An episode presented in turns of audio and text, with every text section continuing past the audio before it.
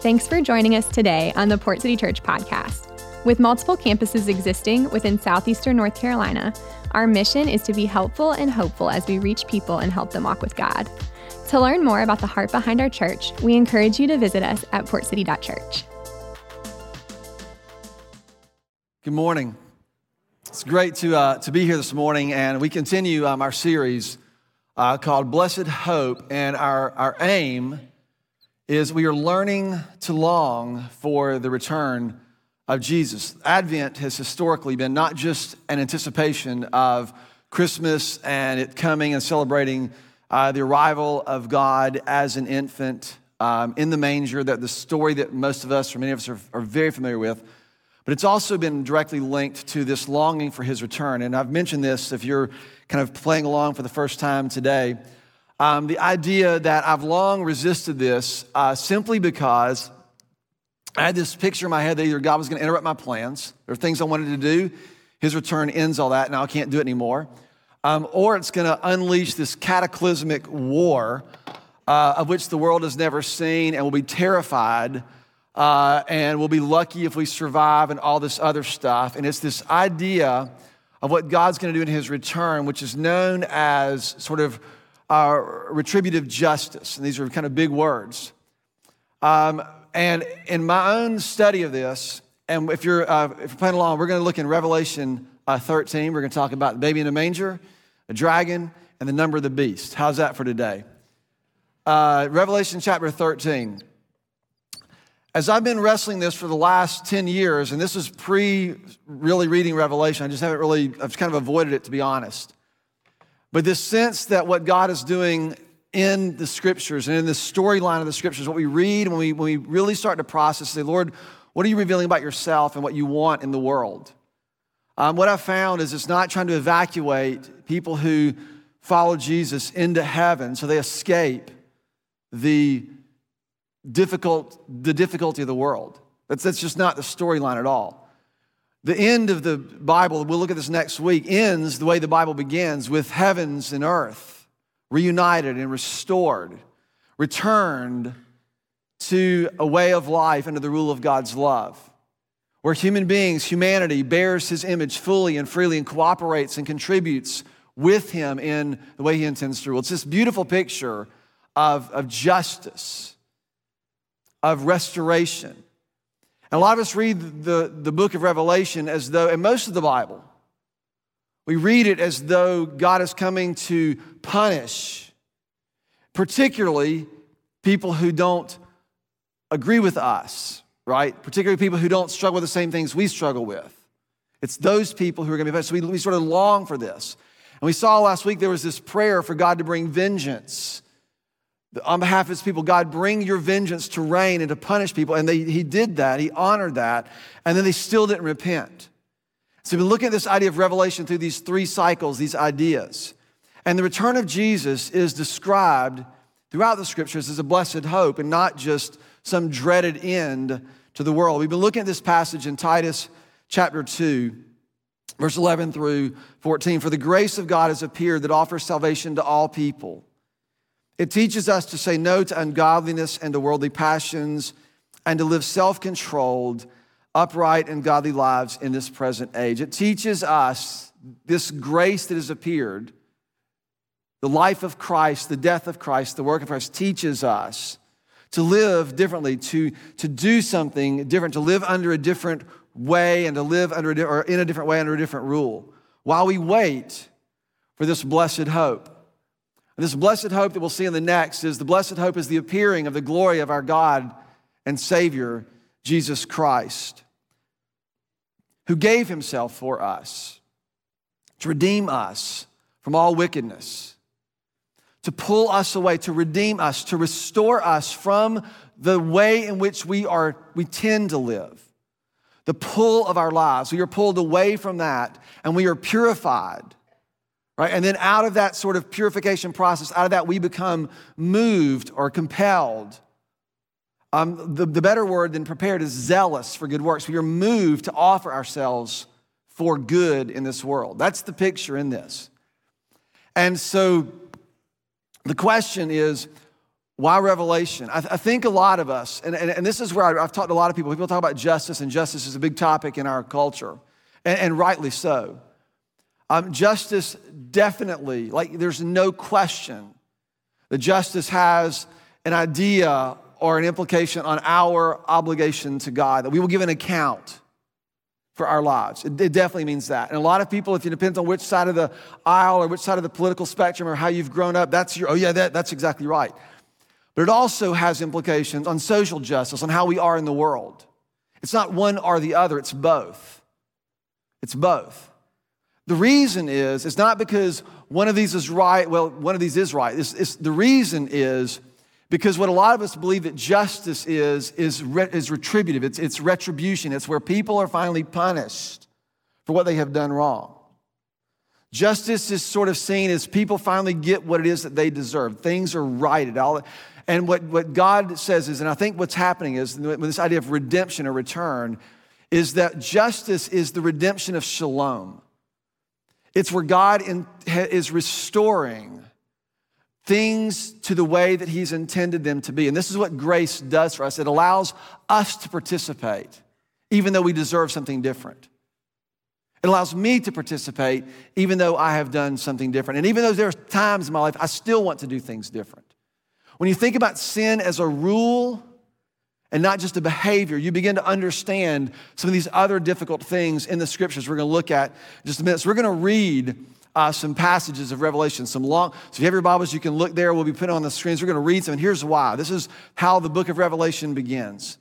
The revelation from Jesus Christ, which God gave him to show his servants what must soon take place. This is written probably around 90 AD, so close to 2,000 years ago. All right? Uh, over 2,000 years ago. My math is not super great. Yes. No, forget it. I've been talking about the beast, and there, so we're, we're going to stay there. The, the revelation of Jesus Christ, to show you what must soon take place. He made it known by sending his angel to his servant John, who testifies to everything he saw. Who testifies, this is an important word you're going to start to see, who testifies to everything that he saw. That is the word of God and the testimony of Jesus Christ. Blessed is the one who reads aloud the words of this prophecy. That's what we're going to do it. We're just going to read it aloud and believe that God's going to bless us for it. Uh, who, believe, who, who reads aloud the words of this prophecy, and blessed are those who hear it and take to heart what is written in it because the time is near. Because the time is near. It's interesting what is, what is talked about in this as this whole thing unfolds is this idea of testimony or testifying. So we can see that the idea would be to bear witness. To testify a lot of you, if you grew up in the church, you thought witnessing meant going to someone, knocking on their door, and asking if they were to die today. Do they know whether they go to heaven or hell? Y'all ever had that happen to you? We equate that with witnessing. That is not at all what witnessing means in the Bible. To bear witness means to testify to what you have seen and what you have heard and what you have experienced. And it has a weight to it. It's actually the, the Greek word is martus for witness. Martus, which is where we get the modern word martyr, which means what? To be killed for your faith. To witness, to bear witness has implications. It comes out of us. It's people who've been purified and have, are zealous or moved to this. To bear witness is to bring that to bear on the world around us. Last week we left off with the two witnesses, right? This sets up this contrast of the subversive way in which God works in the world. Right? They thought they were going to bring down this, this you know, call to, to bring down fire and, and all the plagues and people would repent, they didn't. But when the witnesses and the people who followed after them gave themselves, that's what ushered in repentance. It's this, it's this sort of um, it's this contrast between force and threat and even law to force people to do things because the law says so. Even that. It's the contrast between that and this other, others oriented, self sacrificing love. And what the, the call of Jesus seems to be is this whole idea of bearing witness. And he doesn't give us a time frame, but rather he tells us to, hey, testify. Acts chapter 1, verses 7 and 8, Jesus has resurrected. He's telling them, hey, I'm going back to heaven by the Father, but I'm going to come back to get you. He's telling them this. And you know what they want to know? When? When's it going to happen? Can you tell me you're going to find me in the kingdom? Look at what Jesus says. I've almost never read it in this context before. This is what they're asking the same question. The people who read Revelation is like this code like, was it Obama? Is it Trump? Like, who's the Antichrist? He said to them, This is Jesus talking. It is not for you to know the times or the dates that the Father has set by his own authority, but you will receive power when the Holy Spirit comes on you. And what are you to do? What are you to do? Is it up there? You will be my witnesses. You will bear witness in Jerusalem and Judea and Samaria and all around the world. And those are all loaded. So, how are we to be as witnesses? Are you going to knock on people's door and ask them the question? How do you bear witness? How do you bear witness? what we've been saying is this, and I think this is exactly what we're going to see over the next few minutes today. Is that when we talked this last week, that you faithfully navigate the chaos. A lot of us believe that somehow the intent and the will of God in this world is to eliminate the chaos from it. And the way He's supposed to do that is by destroying all the people who bring the chaos in the world. The problem is the chaos isn't the people, it's the system, it's the rule under which we live. It's the rule of sin and the reign of death. That's what it is. And we have to faithfully navigate this world that we live in. Number two is we have to trust the force of God's love. This has become a theme in our church over the last few, probably six or seven months. And the more I study this, the more I wrestle with this, and personally, the more I realize that I think this is what God is asking of us, right? We, we can try to change the world by making sure that everybody complies with what we believe and what we think, and we can work really hard to that end.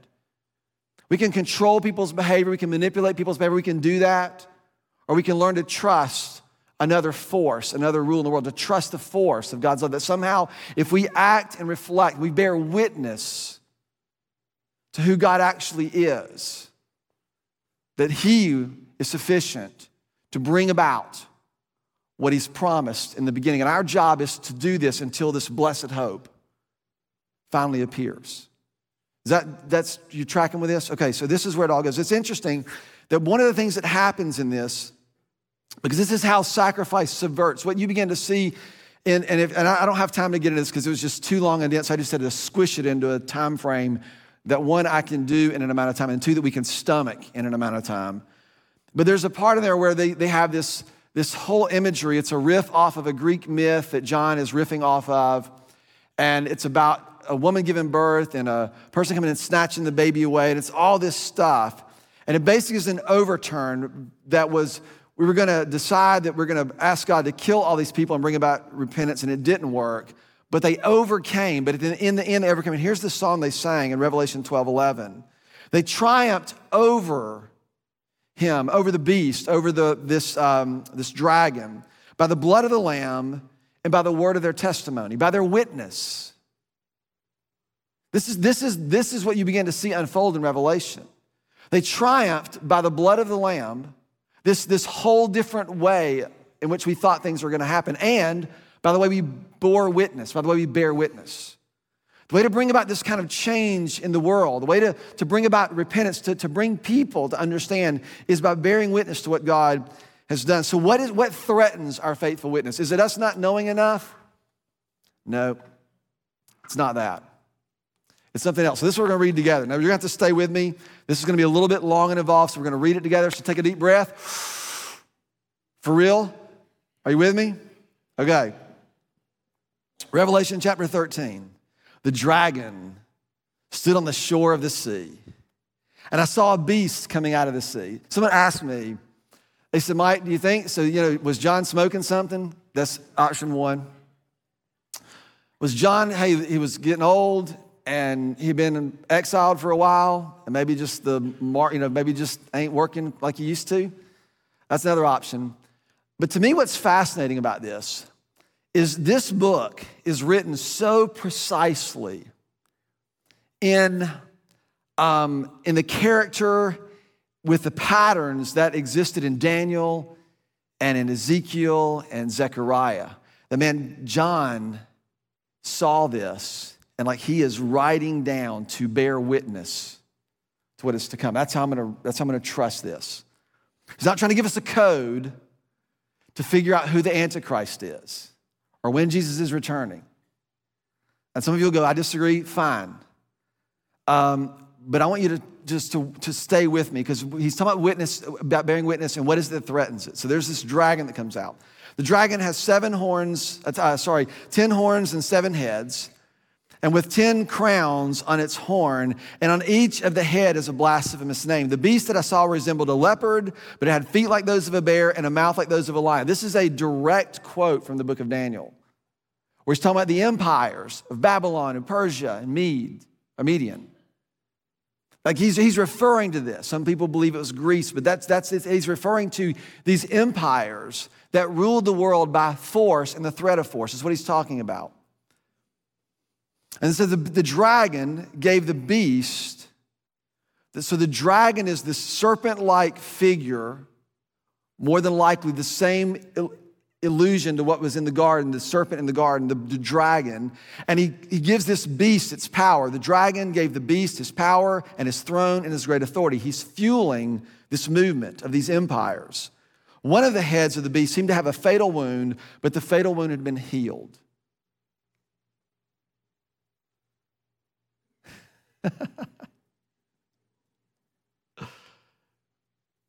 the whole world was filled with wonder and followed the beast. And people worshiped the dragon because he had, had, had, given authority to the beast, and they also worshiped the beast, and they asked, Who is like the beast, and who can wage war against it? And the beast was given a mouth to utter proud words and blasphemies and exercise its authority for 42 months. I don't have time to talk about the 42 months, but here's the point. If I'm right, if what I'm saying is true and it has merit, and it's this idea of this rule, this system of the world that was that operated in Babylon, it operated in Persia, it operated in Greece, it operates in Rome then everywhere this thing operates, it seems to be fueled by some kind of dragon, by some kind of force or rule, Satan, whatever you want. I think that's what it is. But it's, it's ruled by this, this, this anti-Christ. And what I think it is is the seven heads, and one has fatal, a fatal wound, but he just keeps coming back. I think is the picture that no matter if Babylon falls, guess what's going to happen? another head's going to appear. If Rome falls, another head's going to appear. If whatever empire falls, there's going to be whenever whenever there's a power vacuum, another group is going to emerge. And it's, I don't know if I have time to do this. I'll do it at five o'clock tonight. I can't do it today. Sorry. You can come back. Here's the point. Because this has to do with the political left and the political right. How's that for a teaser? Verse 10, here's the message to us. This calls all of this, this, this idea of this emergence and this resurgence, this continuation, these cycles that exist in our world that aren't going away.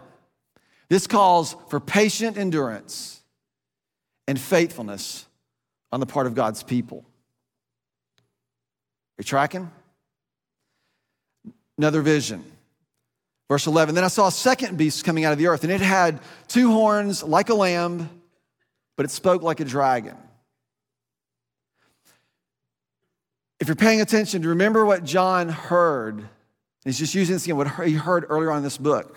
When he thought that God was going to bring down the thunder, he heard the root of David, the line of Judah, and he turned, and what did he see? A slain lamb. And here, what we see is a lamb but speaks like a dragon. We see the opposite of this. This dragon, or this beast, exercised all the authority of the first beast on its behalf, and it made the earth and its inhabitants worship the first beast. We just get sucked into this system. Does anyone ever feel like that?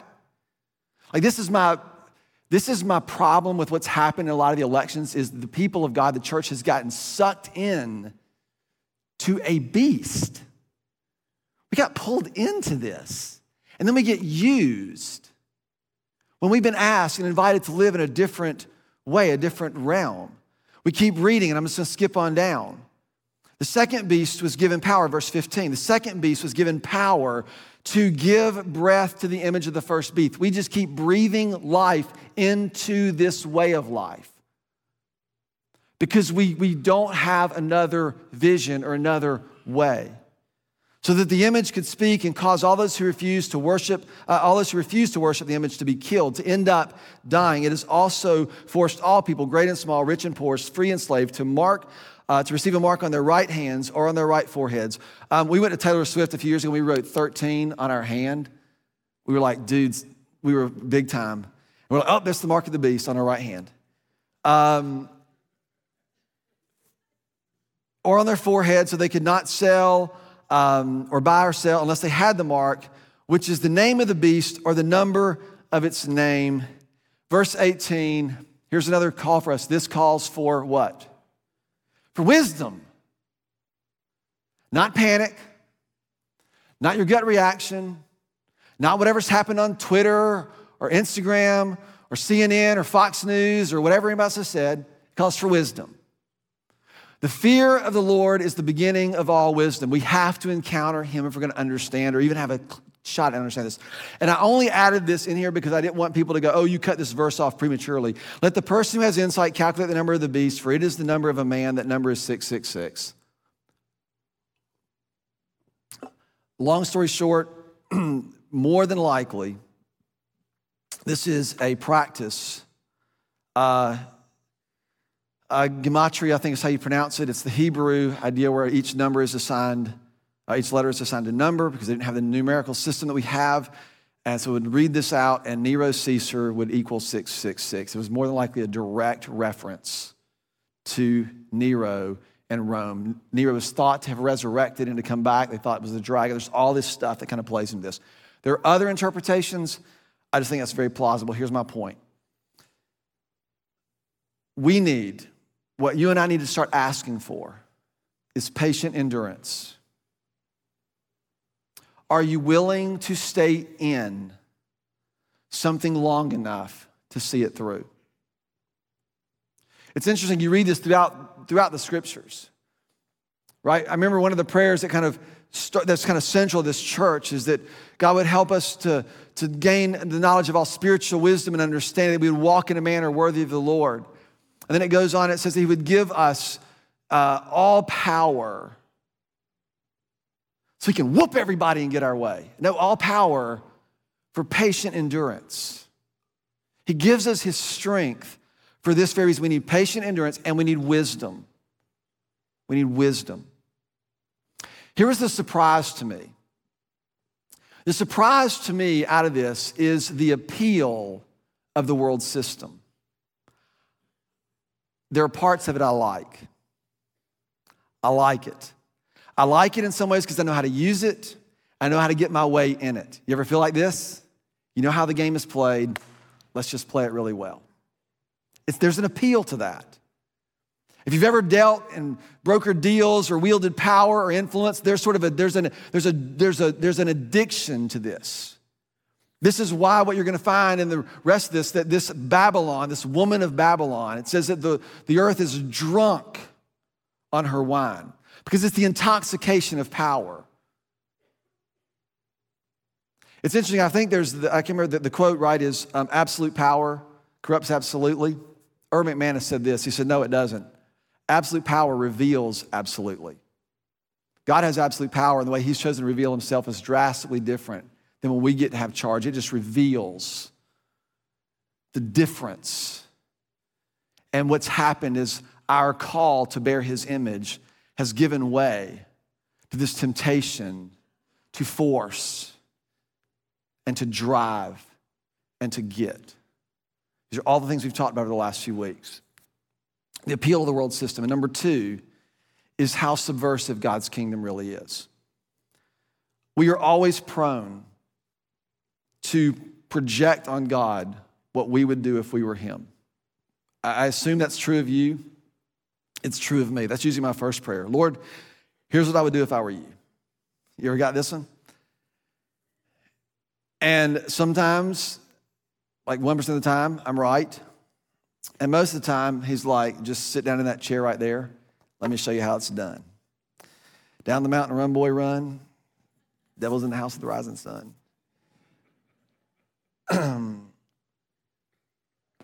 if you remember, right, John is distraught because there's no one worthy to open the scroll. he, he, he heard the root of David. I mentioned this a second ago. He heard the lion of Judah. These were, these were um, metaphors of this conquering king who's going to come and end the empire with this threat of force. But he saw, remember, a lamb that was slain. If You skip down to verse 7 and then again in verse 14, John heard a number of those who were going to be numbered among the saints. You've probably heard this before, right? The 144,000, you've heard about this? He numbered them. This is, this is a riff off of when they were getting ready to go in the book of Numbers to enter in and to, to, to exercise the conquest, to take the promised land. The first thing he had to do is to create a military census, one from each tribe of Judah. And that's exactly what happens here. He heard the census. There will be 12,000 taken from each of the tribes of, of, of Israel, numbering 144,000. When he turned, you know what he saw? And so I've never, I've, I've always heard this like, oh, there's 144,000. That means I'm probably out. 144,000 for sure already gone. And but when he heard that and what he saw was a great multitude that no one could count. And what you see is there's this one thing that we hear, but then we encounter, we see something different. This is the tension that's established in Rome. We learn that repentance doesn't come through, through, the, through, through force or retribution or even judgment. Right? All of the, the parallels in Revelation are pretty much directly associated with the plagues in Egypt. What did Pharaoh do? Did he fall down and repent? No, he dug his heels in the sand. We, we, we see this throughout. A lot of us know we've tried this. We've tried to threaten the relationships that we have, our kids. We've tried to threaten them. We've tried to, to, to do all these things, and, and it doesn't yield the kind of results that you want.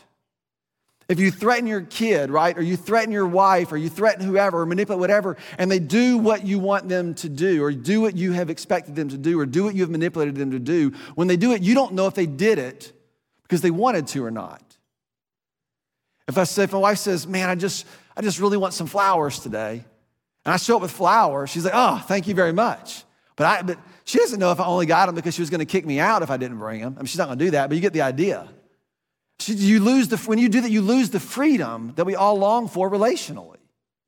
This is, this is what he's driving, this is what is being driven at the whole time.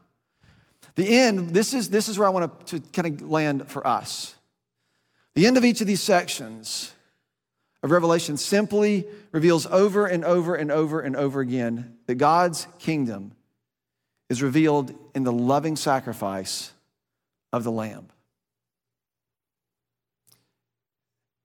That's what it is.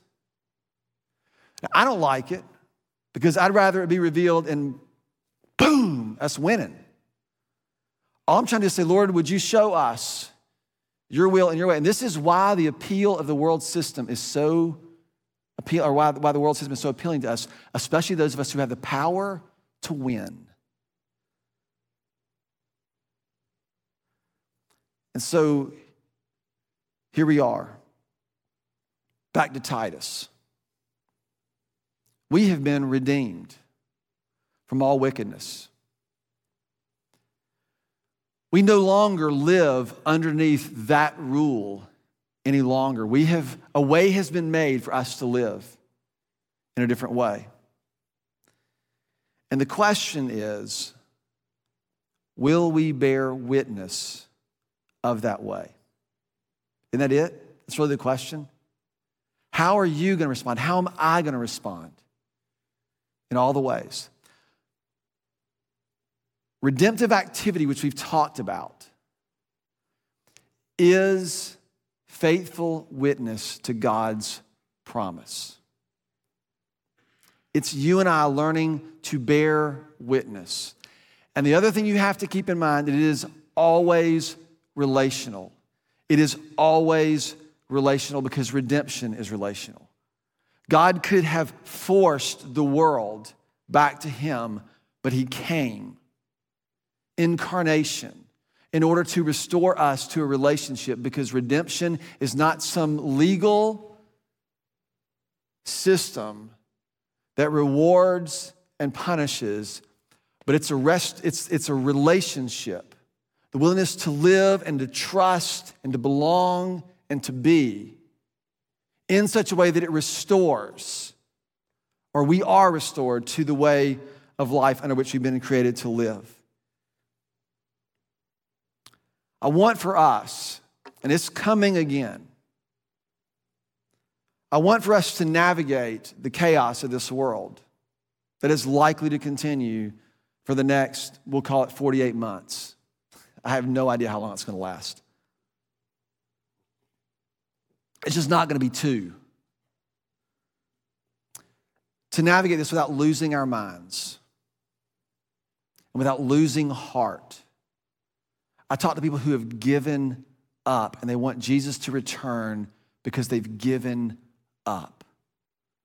That is not bearing witness of God's promise to restore all things. I want us to navigate without losing our minds, without losing our hearts, and without losing our witness in the world. Redemptive activity is not just the programs that we are involved in, although those are important. But it's the way we bring his image to bear in every encounter and every exchange that we have. So I want to turn the two big ideas into two big questions. And this is what I want, I would ask you to reflect on um, this week, because you're going to ask me about what I think about the beast and who I think the beast is. I'm going to say, here's the questions that I want us to wrestle with. We can wrestle that later. And it's not unimportant, it's just not as important as this. Question number one, and we're going to ask this personally how can I navigate the chaos faithfully? Where are places in your life that you're over it and you have the means and the wherewithal to make your way happy happen or happy, to make your way happen. But instead, you want to bear faithful witness of the Lord. How can I navigate the chaos faithfully? And also, here's the second part full of hope. This is an important piece. It's a blessed hope. This isn't, well, those people this is a blessed hope. We believe something, we believe something different. And so we're not threatened or bothered or dismayed or discouraged, full of hope. Number two is how can I, how can you, how can me, how can we trust the force of God's love? And you all know what this is like. There are ways where you can get things done by force. Or you can begin to figure out how can I allow the force of God's love to do things far more pervasively and ultimately far more eternally than I can. It's the parenting trick, man. I could make my kids do stuff when they were two and three and four. You can make them sit down, you can make them pick up their shoes, and they get to be 16. You can't really make them do anything anymore. You think you can, but you can't. The challenge, right, is how are we going to be able to trust the force of something other than our capacity to force them to do things? Can we trust that somehow something works in them, deep inside of them, that forms and shapes them into the kind of people who do what we want them to do? I'm just kidding. You get the idea. Where can I, where can you breathe worth and value into the soul of another? What would be required of you to live in this way? The world isn't changed by us threatening, even demanding, but it's changed by the way we are willing to give ourselves and offer ourselves in others oriented, self sacrificing love. So, how's that to chew on? Merry Christmas. Because we're longing. Like, I want us, and it may take us another two decades. I want us to learn to long for his return. It's the blessed hope for which we wait. And until then, we navigate this chaos faithfully, bearing witness, and never lacking in hope. That's what the world desperately needs to see. This week's podcast, we're going to focus on the prayers of Jesus, and you can learn a lot about God's heart by the prayers of his son. Let's pray together. Father, thank you. Um, and a part of me wants to do like Luke 2 instead of Revelation 13. Um, but man, there's so much in here for us to grab hold of. There's so much that challenges the way I think about the world, and I assume the way we think about the world. God, that you would reveal to us and help us wrestle with our own sense, not just as individuals, but also what it means for us to do this together, to bear witness of a different way in which human beings can live and be alive and be full and be free. Man, would you help us to live with it? God, would you help us to live like that in a way that brings and bears witness of your promise on the world around us? So I thank you for that. I ask you to do that. I lift all this name of your son, Jesus, who is our coming King. It's in his name we pray. Amen.